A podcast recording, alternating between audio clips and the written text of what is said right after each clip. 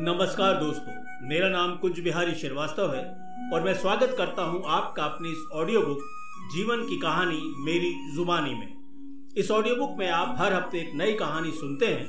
ये कहानी कभी आपको हंसाती है, कभी गुदगुदाती है, हो सकता है कभी ये आपको रुलाती भी होगी। जीवन की सच्ची घटनाओं और मेरी कल्पना का समावेश इन कहानियों में है, जो मैंने आपके और अपने जीवन से सीखा है और अपने शब्दों में बयां किया है। तो चलिए सुनते हैं आज की कहानी। Use dipper in night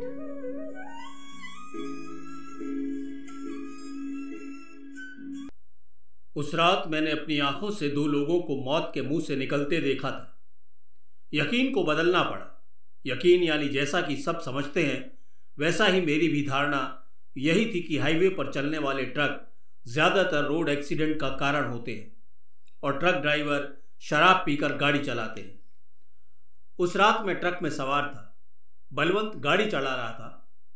Abdul उसका क्लीनर साथ में बैठा हुआ रोड पर नज़र गाड़े बैठा था।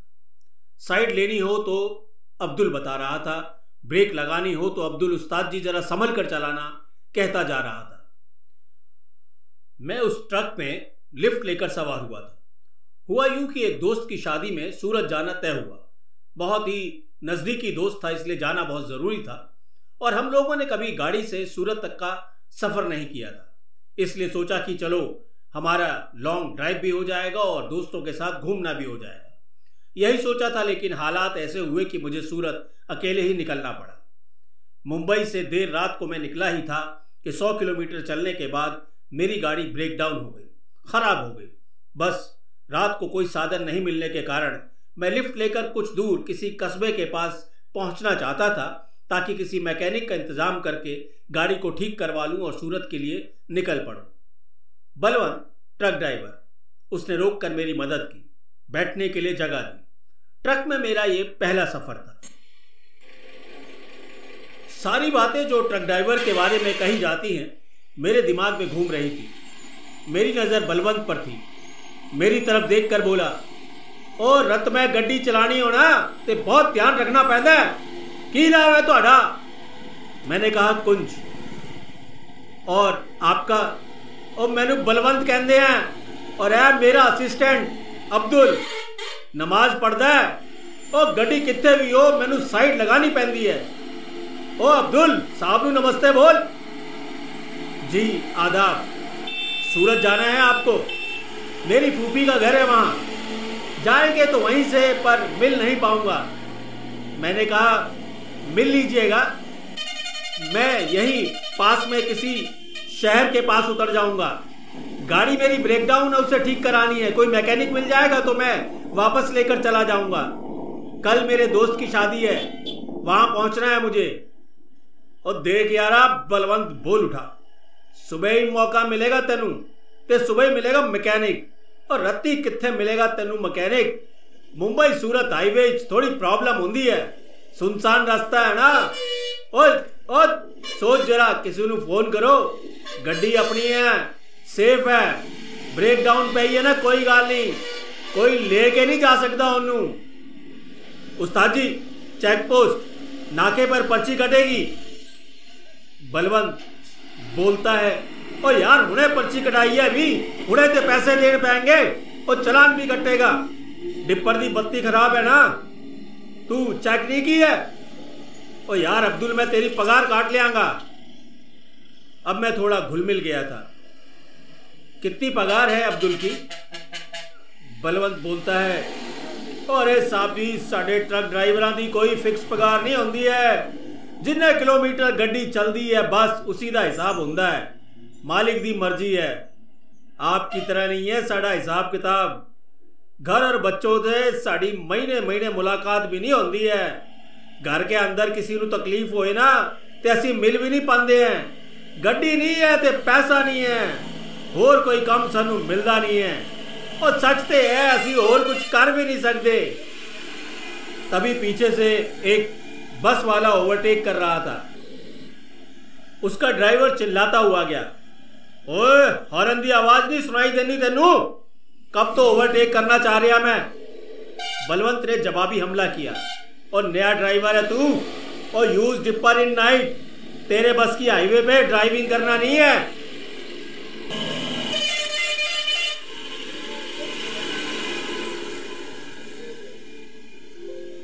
उस्ताद, आगे चाय पिलवा दो। कुछ देर में सुबह हो जाएगी। नमाज़ का वक्त होगा।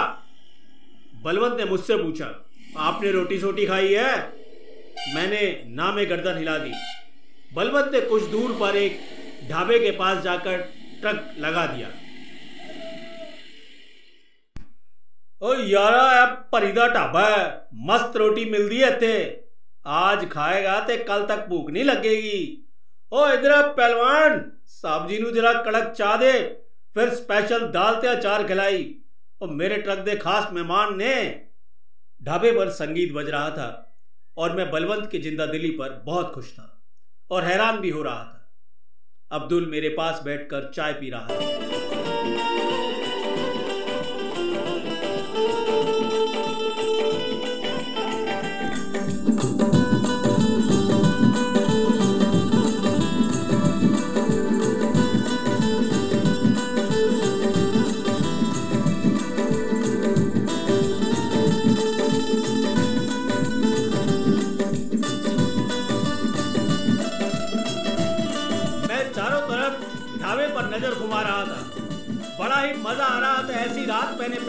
देखी नहीं थी। इतना खुश मिजाज, खुश दिल। ऐसा लग रहा था, मानो मैं किसी दूसरे परलोक पे आ गया हूँ। अब्दुल लगातार मेरी तरफ़ देख रहा था और मुझे लगा जैसा कुछ पूछना चाहता हूँ। अब्दुल ने मुझसे पूछ ही लिया, घर पर कौन कौन है आपके? मैंने कहा, मैं बस अकेला हूँ। मैंने पूछा, तुम्हारे घर पर कौन कौन है? वो बोला, अभी तो मैं अकेला हूँ। उस्ताद जी शादी नहीं करने देते। उस्ताद जी कहते हैं, ट्रक ड्राइवर की ज़िंदगी हाईवे पर डिप्पर की लाइट जलाने में निकल जाती है। उस्ताद जी पंजाब से है, गाँव में खेत है, परिवार है। चार पाँच महीने में एक बार मिलने को जाते हैं। वो भी जब अपनी सवारी पंजाब में माल उतारने जाती है ना साहब जी, तभी अपने उस्ताद जी वहाँ मिलने जाते हैं। अरे, आप भी तो कुछ बोलो। मैंने कहा, आप बोलने का मौका कहाँ दे रहे हैं? मैं कुछ बोलूं वैसे आप ही बोलो हम यहां से कितनी देर में सूरत पहुंचेंगे मेरी कार रोड पर ही खड़ी है कल वापस लौटना है अब्दुल बोला कार की चिंता मत करो आप चाबी हमारे पास है गाड़ी ब्रेक डाउन है कोई चोर उसे उठा के नहीं ले जाएगा तभी बलवंत मेरे पीछे से बोलता है और चिंता ना करो साहब जी रब ने चाहते सुबह की पहली किरण तो सूरत लगा देंगे गड्डी नू ਉਹ ਹੁਣ बलसाड़ आने ही वाला है दस बजे तो पहले एंट्री करनी पड़ती है। मार्केट भी तभी खुलेगी तो एंट्री भी। साड़ी है, साड़ी गड्डी भी। और चाहो तो तुम भी एक आधी देख लो। बस उत्ते ही पहुंचानी है। और चल अब्दुल, छेती घर, रोटी छोटी सवा कर ओ यारा, जरा साड़ा गाना भी दे ला दे। ढाबे वाले की आवाज़ आई। ओ लियाना जी लियाना बलवंत जी तुम चिंता ना करो। हूँ सुनो नवा गाना।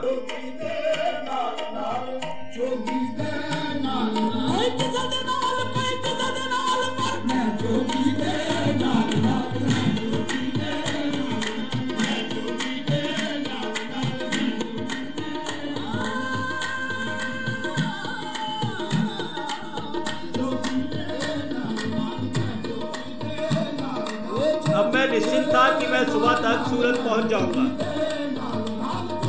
रोड पे अंधेरा बहुत ज़्यादा था, कुछ दिखाई नहीं दे रहा था।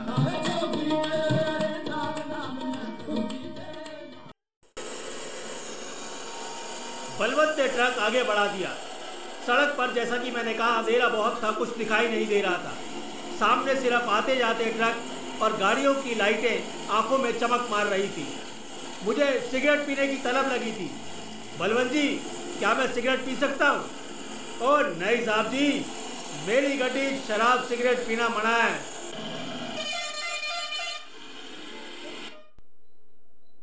पर मैंने सुना है, ट्रक ड्राइवर तो शराब पीते हैं। लंबी दूरी पर चलते हैं इसलिए। अब्दुल बोल उठा, और नहीं साहब जी, उस्ताद जी ने तो हाथ भी नहीं लगाया आज तक। कुछ लोगों की वजह से सबको बदनाम किया जाता है। तभी बलवंत ट्रक पे ब्रेक दबाता हुआ चिल्लाता, और अब्बा और अब्बा, ऐ की होया ब्रेक क्यों मार दी? ओ, देखो साहब जी, सामने दो कारें भिड़ी हुई हैं, अंधेरे में लगता है दिखाई नहीं दिया। ट्रक साइड में लगाकर बलवंत और अब्दुल सड़क पर एक्सीडेंट वाली जगह पर दौड़ पहुँचते हैं। साहब जी, ओ, इधर आओ इधर आओ। ये दो लोग बहुत बुरी तरह जख्मी हो रखे हैं। मैं भी वहाँ दौड़ा। बलवंत ने एक आदमी को अपने हाथ में उठा रखा था। दूसरे को अब्दुल ने, बलवंत एकदम घबराया हुआ लेकिन बोलता है वो लगता है अभी अभी एक्सीडेंट हो। है जी, खून बहुत बह रहा है। परिणादी सांस चल रही है। हाईवे पर ट्रक और बसें रुक नहीं रही थी, लेकिन हम किसी तरह साइड में लेकर के एक तरफ़ हो गए। अब्दुल और जल्दी जल्दी कार। और गड्डी हॉस्पिटल ले जाना पाएगा मैंने कहा, बलवंत जी रोड एक्सीडेंट का मामला है। छोड़ो, पुलिस कोर्ट कचहरी का चक्कर पड़ेगा। फ़ोन करके एंबुलेंस को बुला लेते हैं। वो अपने आप ले जाएँगे। फिर भी इतनी रात में खून बह रहा है साहब जी, कोई ऊंच नीच होगी, कोई लेना देना पै गया तो फिर वो दो आदमी ओदी जानदा साहब जी टाइम नहीं है। वो मैं आपका नाम नहीं लूँगा, पर मैं इन्हें छोड़ के जा नहीं सकता। ओ चल अब्दुल, चल, फटाफट कार इन टाके पा बलवंत अब्दुल ने मेहनत करके उन दोनों को ट्रक में डाल लिया और हम लोग निकल पड़े। पासी में एक हॉस्पिटल हमें नज़र आ रहा था। जो कि दोनों में से एक आदमी थोड़ा होश में लग रहा था। उसने बताया कि सामने से आती हुई गाड़ी अंधेरे में दिखाई नहीं देने से टक्कर हुई है। उसका नाम जॉन वर्गिस है और वो पास में ही रहता है। ये कहते कहते वो बेहोश हो गया। सुबह होने वाली थी। अजान की आवाज़ कानों में पड़ने लगी। और अब्दुल और तेरी नमाज़, अब्दुल बोला, उस्ताद जी, इनकी जान बच जाएगी तो अल्लाह मुझे जन्नत देंगे।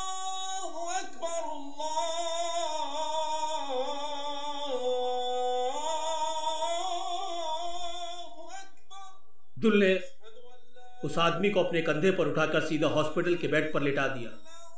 बलवंत उसके पीछे पीछे दूसरे आदमी को लेकर हॉस्पिटल में दाखिल हुआ। दोनों ने अपने कंधों पर उन दोनों को उठाकर अपनी जान की बाजी लगा दी। उनकी जान बचाने के लिए उन्होंने अपना सब कुछ दांव पर लगा दिया। मैंने डॉक्टर को सब कुछ बता दिया। हॉस्पिटल छोटा था। डॉक्टर ने कहा, आप लोग बाहर बैठो। हम तीनों बाहर इंतज़ार करने लगे। नर्स आकर बोली कोई एक अंदर आ जाओ आप में से। डॉक्टर डरा हुआ था। कहा, पुलिस को बताना पड़ेगा, एक्सीडेंट का मामला है। वैसे इनकी जान खतरे में है। खून चढ़ाना पड़ेगा। ये छोटा सा हॉस्पिटल है, खून नहीं है। ब्लड ग्रुप भी है इसका भी पॉजिटिव। बलवंत बोल उठा।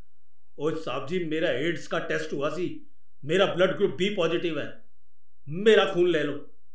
डॉक्टर ने बलवंत को अंदर ले जाकर लिटा दिया बलवंत वाहे गुरु कहता हुआ अंदर चला गया।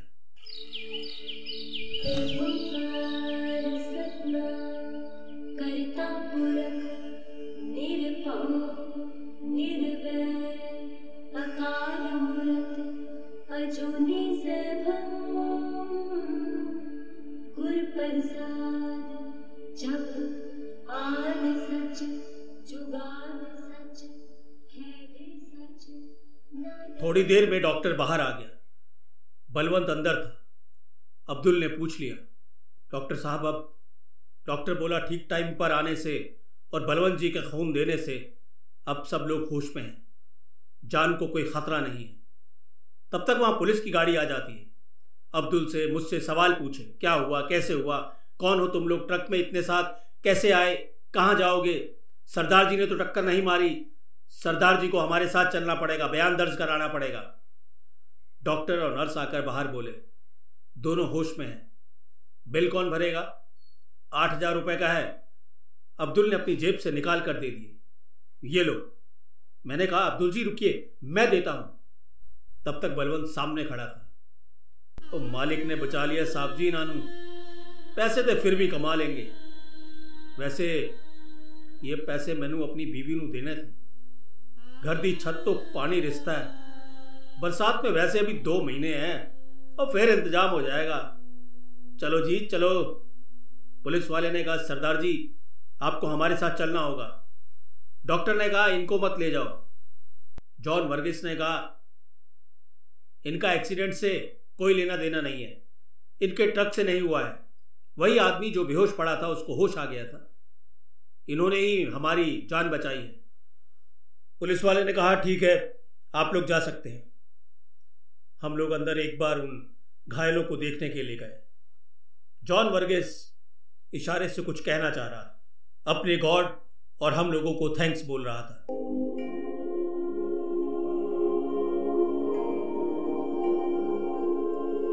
जॉन वर्गेस हाथ जोड़े हुए बलवंत और हमारी तरफ देख रहा था दूसरा आदमी बोल तो नहीं पा रहा था लेकिन उसकी आंखों में हमारे लिए श्रद्धा दिख रही थी डॉक्टर साहब को हमने धन्यवाद दिया और आगे निकले बलवंत और चलो साहब जी ਤੁਹਾਨੂੰ ਛੱਡ ਦਿਆਂ ਹੁਣ और सूरत इच कृष्ण जी की आरती होती है भोग लगता है उत्ते ही नाश्ता करेंगे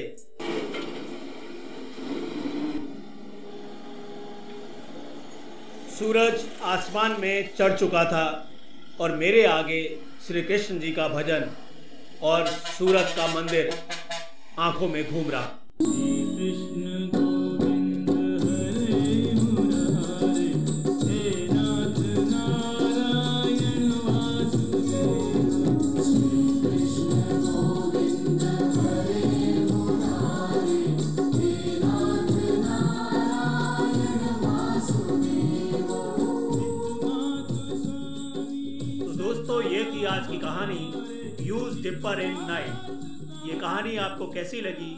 अपना फीडबैक ज़रूर दीजिएगा। कहानी सुनने के लिए आपका शुक्रिया अदा करता हूँ। अगले हफ़्ते फिर आपसे मुलाकात होगी। नमस्कार।